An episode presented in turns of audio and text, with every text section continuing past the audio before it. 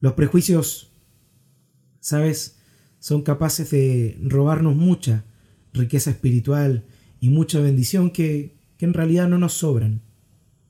No sea que a la vuelta de los años, en los planes de Dios, tú o yo seamos esa espuma de la que algunos estén convencidos que bajaremos, pero que Dios sostendrá para su gloria.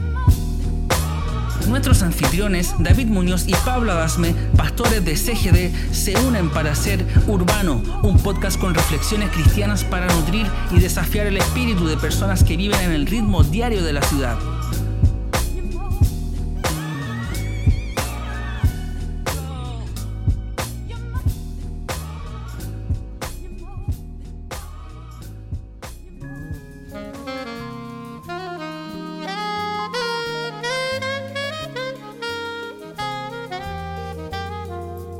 Romanos 12:10. Ámense unos a otros con un afecto genuino y deleítense al honrarse mutuamente.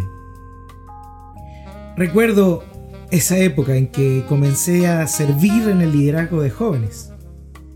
Para mí, con la posibilidad de empezar a predicar en el grupo, se me abrió un mundo de comentarios bíblicos, diccionarios, material de apoyo, etc. Es decir, todo aquello que, sí te ayuda a expresar mejor a la gente lo que consideras viene de parte de Dios para compartir. Y totalmente, de, la misma manera que un músico que se integra a un grupo de alabanza, eh, comenzamos a hablar sobre grandes músicos, canciones espectaculares, instrumentos, clínicas musicales, interfaces, amplificadores, etc. Yo, en mi caso, comencé a hablar de, pastores, predicadores, iglesias, ministerios y grandes testimonios. Por esos días, un predicador atrapó profundamente mi atención. Con su mensaje y su forma me acercaron más a Jesús. Y como alguien que, no sé, escucha una banda nueva que quiere escuchar mil veces, ¿te ha pasado? Comencé a recomendar hablar y compartir con mis amigos prédicas, mensajes, talleres, lo que hubiera, incluso, y aquí se me cae el carnet, con cassette, formato CD, etc. Todo bien, teniendo esa sensación viva de, de haber encontrado algo que Dios usó para renovar mi fe. Hasta que te encuentras con esos que, que tienen ese ministerio de pinchar el globo. esas voces que presumen de ser sanas, de buen juicio, pero que a la larga son máscaras que ocultan el rostro de la frustración, la incomprensión y muchas veces el prejuicio. Es que, tú sabes, en todo orden de cosas están los que rescatan lo bueno de cada situación y quienes prefieren concentrar sus fuerzas en resaltar lo negativo. A continuación de esa situación, los comentarios menospreciativos no, no pararon. Bastaba con hablar de, de alguien bien, demostrar admiración por algo o alguien, para escuchar de inmediato un... Sí, pero a mí me contaron que no es tan así. o en su variante, es que así cualquiera, pues viejo. Sea por el sistema, por enseñanza traspasada o por cultura. Estamos, parece, mejor entrenados para la envidia que para la admiración. Y lo peor de todo, por complacencia o por creer que es el camino correcto, muchas veces comenzamos a replicar actitudes. Comenzamos a creer que hablar mal de otro nos valida o, que nos sitúa en una suerte de plano de madurez espiritual.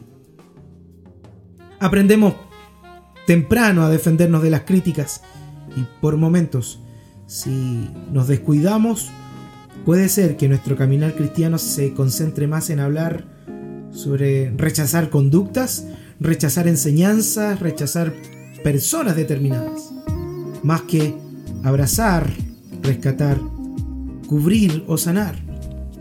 Porque precisamente la tentación de creernos muchas veces el brazo armado de Dios está ahí, a la vuelta de una frase maldicha en redes sociales o a la vuelta de una opinión de sobremesa.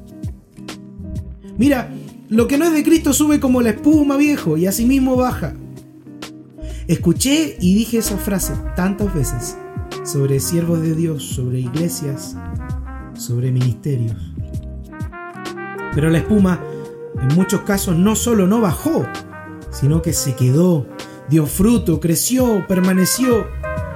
La espuma siguió bendiciendo a más y más gente. ¿Sabe qué? Es hora de asumir la venganza de la espuma, enmendar el rumbo y elegir la honra. No podemos perder más tiempo y fuerzas descartando gente que es nuestro, de nuestro propio equipo. El apóstol no solo nos exige honrar, sino que nos deleitemos en honrar, que sea un verdadero disfrute recomendar a otros de nuestras filas.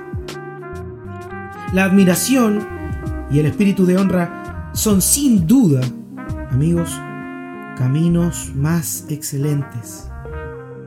Admirar y recomendar son actitudes que hacen bien al alma.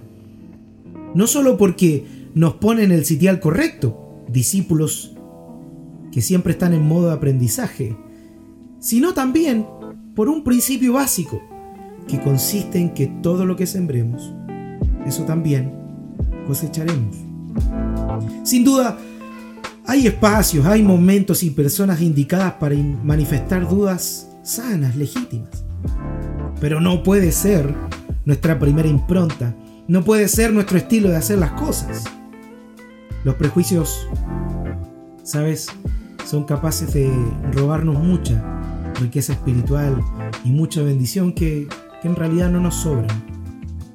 No sea que a la vuelta de los años, en los planes de Dios, tú o yo seamos esa espuma de la que algunos estén convencidos que bajaremos, pero que Dios sostendrá para su gloria. Oramos. Señor, que tu buen espíritu nos guíe en el camino de la admiración. Perdónanos si, consciente o inconscientemente, tomamos el camino de la crítica más allá de lo sano o lo razonable. Pondéranos, Señor. Haznos gente equilibrada y sana. Queremos realmente interpretar del mejor modo tu corazón a la hora de hablar de amigos y hermanos en la fe. En el nombre de Jesús.